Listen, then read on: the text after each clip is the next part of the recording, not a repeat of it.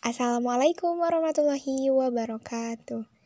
Halo, para penggemar setia podcast Gen Z Son. Welcome back with me, Anita Rahmadullah dari Gen 1 Gen Z Son. Halo semuanya, apa kabar nih? Semoga baik-baik aja ya dan selalu pastinya buat berusaha jaga imunitas karena dengan kondisi um, Omikron yang sekarang lagi high-high-nya ya. Semoga selalu bisa jaga kesehatan. Dan harus banget. Ah, udah lama banget Anita nggak nge-podcast di podcast Gen Z Zone. Dan setelah sekian lama berabad-abadnya Anita nggak nge-podcast, hari ini balik lagi khusus buat nyapa teman-teman semuanya. Dan Anita juga mau bagiin trik, tips and trick yang kaitannya erat banget sama posisi kita sebagai siswa khususnya. Dan semoga informasi ini juga bisa ngebantu teman-teman biar lebih lebih lebih lebih menikmati setiap hal yang akan dihadapi. Kok jadi berbelit-belit sebetulnya Anita mau ngasih apa sih? Nih, Anita langsung sebutin aja judulnya. Trik hindari stres karena tugas. Ini Anita dapetin dari notnya at learning trade. Nah, sorry kalau bacanya ini gak tahu benar, gak tahu salah, gak tahu salah soalnya nulisnya susah. Dan teman-teman, sebelum itu Anita juga mau cerita dulu nih. Dari mana sih Anita dapat inspirasi sampai akhirnya bisa nge-podcast lagi. Nah, jadi waktu uh, hari ini Anita lagi nge-scroll scroll uh, waktu Anita take ini tuh Anita lagi scroll scroll dulu sebelumnya scroll scroll dunia biru yaitu Facebook. Dan gak sengaja nemuin postingan yang isinya Anita pikir wah ini bermanfaat banget. Dan gak mungkin semua warga Smamter bakalan lihat postingan ini. Maka dari itu Anita langsung ting gitu kepikiran ah pengen deh dibikinin podcast biar warga-warga Semamter tuh pada apa ya tahu dan bisa nerapin di kehidupan sehari-harinya. Nah itu singkat ceritanya uh, historical. so banget ya pakai historical gitu. Sejarah gimana Anita bisa dapetin inspirasi nge-podcast hari ini. Oke, mungkin karena teman-teman udah penasaran, kita langsung aja apa aja sih trik buat hindarin stres karena tugas? Nah, berdasarkan notes yang Anita baca, itu ada 8 trik teman-teman. Langsung aja yang pertama, yaitu buat daftar. Ya, buat daftar semua tugas-tugas kita sekaligus deadline pengumpulannya. Dan catat pada selembar kertas atau dikotik di komputer dan Anita kasih saran dibuat seestetik mungkin biar terlihat lebih interesting dan nge-push spirit kita biar lebih up aja gitu pas ngelihatnya. Udah mah mumet kan mikirnya ah ini nggak mau ini ngelihat daftar tugas tapi semoga aja dengan keestetikan yang kita buat kita bisa lebih fresh lagi ya bisa lebih tertarik lagi buat ngerjain tugasnya. Gak ada gak karena ngelihat notesnya tapi karena keinterestingannya kita jadi mau ngelihat notes nah notesnya. Oke langsung next ke yang kedua yaitu time management atau manajemen waktu. Nah di sini kita harus mengatur waktu dengan cara membuat jadwal harian mulai dari jadwal sekolah makan istirahat dan juga jadwal mengerjakan tugas. Satu lagi jangan sampai ketinggalan sih diusahain ya. Diusahain nggak ketinggalan. Yaitu sisipkan pula waktu untuk membaca buku di jadwal meskipun cuman 30 menit. Oh enggak deh. 30 menit uh, 30 menit mungkin kelamaan. Mungkin bisa cuman 15 menit aja. Karena apa? Karena teman-teman pasti udah nggak asing dong sama pepatah yang mengatakan uh, buku itu jendelanya dunia dan kalau kita membaca buku, itu artinya kita sudah membuka jendela dunia. Dan semoga dengan membaca itu akan banyak membantu kita di kemudian hari.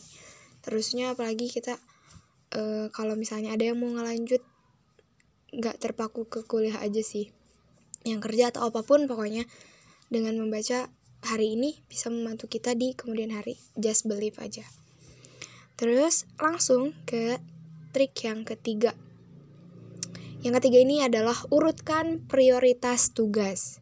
Jadi kita harus bisa membedakan antara tugas yang harus dikerjakan lebih dulu dan yang bisa dikerju dikerjakan setelahnya. Dan kita juga harus nggak prioritasin eh, mana sih tugas yang deadline pengumpulannya lebih awal. Karena ini akan membuat pekerjaan kita lebih teratur dan jangan sekali-kali menggenggam tugas yang sulit. Jadi kalau misalnya kita terus terusan menggenggam tugas yang sulit ya pada akhirnya tugas yang mudah pun gak akan kita kerjain. Dan akhirnya ya begitulah. Yang ada malahan males gak akan ngerjain tugasnya lagi karena udah ngeliat tugas yang sulit. Jadi berusahakan uh, untuk melihat prioritas tugas. Terus tricks yang selanjutnya adalah fun and enjoy. Nah, dan Anita tahu banget termasuk Anita juga dan teman-teman pasti ngerasain kalau untuk menciptakan situasi yang fun dan enjoy ketika banyak tugas itu bukan sesuatu hal yang mudah pastinya. Dan ini pasti banget. Fake. Pokoknya pokoknya paling debat pasti susah. Tapi kita tuh harus tetap loh menciptakannya gimana pun caranya. Yang penting kita bisa fun dan enjoy jadi tanamkan dalam mindset kita mantapkan pada diri kita bahwa kedua kondisi ini yaitu fun dan enjoy ini sangat sangat diperlukan.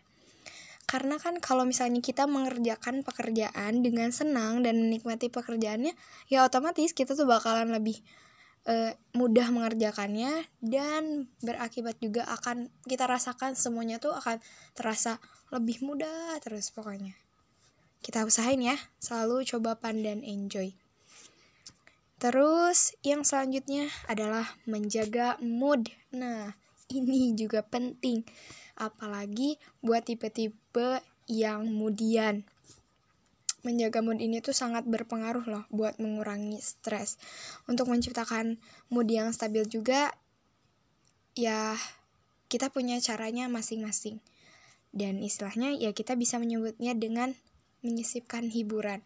Dan bentuk hiburannya itu pasti beda-beda setiap orang because we never know gimana sih caranya orang menemukan kebahagiaannya. Gimana sih cara orang menstabilkan moodnya? Dan dari sini juga, um, let's kita rubah mindset kita. Jangan pernah sekali-kali buat ngejudge orang pokoknya. Don't judgment. Pokoknya apa pun yang orang lakuin ya mungkin kita cuek aja ya mungkin itu cara dia menjaga moodnya dan itu cara dia buat menye apa menemukan kebahagiaannya because everyone in this world have different way for find happiness oke okay? hmm. dan hiburan apa pun bisa kita lakuin pokoknya yang penting bisa ngejaga mood atau ngebalikin mood tapi jangan sampai nanti dengan kita kebanyakan berlindung di kata di balik kata menjaga mood dengan mencari hiburan. Eh malah jadi hiburannya yang diutamakan tapi tugasnya mah nanti-nanti lagi. Itu lebih bahaya lagi jangan sampai. Intinya sebalance mungkin. Yang penting mood kita eh, apa ya tetap terjaga dan tugas kita tetap terjalankan hiburannya pun kita dapatkan. Pokoknya harus buy one get three pokoknya ya apa sih? Buy one get one yang ada. Eh buy one get three juga ada deh. Ah udah pokoknya lanjut. Sekarang yang ke selanjutnya yaitu teamwork nah untuk di teamwork ini pastinya kita harus bisa mengajak bestie-bestie kita, all bestie-bestie kita buat ngajain tugas bareng-bareng. Karena biasanya nih kalau tugas kita kerjain bareng-bareng itu pakai teamwork bakalan lebih efisien dan pasti akan terasa lebih mudah, terasa lebih cepat selesai dan lebih efisien juga. Dan lagi mood kita tuh pasti kejaga terus kalau misalnya pakai teamwork karena kan yang namanya belajar bareng bestie di saat kita udah mulai mumet-mumetnya pasti ada aja kelakuan-kelakuan bestie-bestie kita yang bikin kita baik lagi biar gak mumetnya gak sih? Kalau aku sih kayak gitu ya Iya gak sih? Semoga kayak gitu. Terus yang selanjutnya adalah luangkan waktu untuk istirahat. Nah ini very very important banget karena istirahat itu juga perlu loh teman-teman. Istirahat itu penting untuk merefresh otak kita dan sistem kerja tubuh. Jadi yang asalnya udah low udah drop dengan istirahat kita bisa mengembalikan, bisa meningkatkan kembali apa yang sudah hilang. apa sih yang sudah hilang? Intinya istirahat itu bisa mengurangi tingkat uh, resiko untuk stres. Oke, okay? selalu istirahat biar imun tetap terjaga, mood juga tetap terjaga. Dan tugas aman. Nah, ih, udah terakhir ternyata teman-teman. Ini tips yang terakhir yaitu adalah berdoa. Karena sebagai manusia, kita tentu butuh yang namanya kekuatan spiritual. Dan hal ini tuh cukup berpengaruh untuk menenangkan jiwa dan pikiran kita. Pokoknya apa pun e, kesusahannya, apa pun yang kita jalanin, apa pun yang kita hadapin, doa adalah penutup terbaik dalam setiap langkah yang akan kita ambil Nah, bukan penutup berarti pembuka dan penutup terbaik. Doa itu adalah pembuka dan penutup terbaik untuk apa yang saat ini detik ini kita hadapin dan apa yang akan kita dapatkan di kemudian hari. Biar kita lebih ya membiarkan semuanya ya let it flow gitu. Yang berlalu biarlah berlalu. Dan yang akan kita hadapin adalah masa depan. Dan itu adalah kuncinya. Berdoa. Wah keren banget ya dari tips yang pertama ke terakhir dengan spiritualnya. Semoga tips ini walaupun cuma 8 semoga bisa kita terapkan dan let's try bareng-bareng gitu let's try together karena dari sini aku juga kemotivasi ya buat mencoba menerapkan dan kita lihat hasilnya apakah kita berhasil Oke, okay, mungkin itu aja buat podcast aku kali ini. See you on next podcast.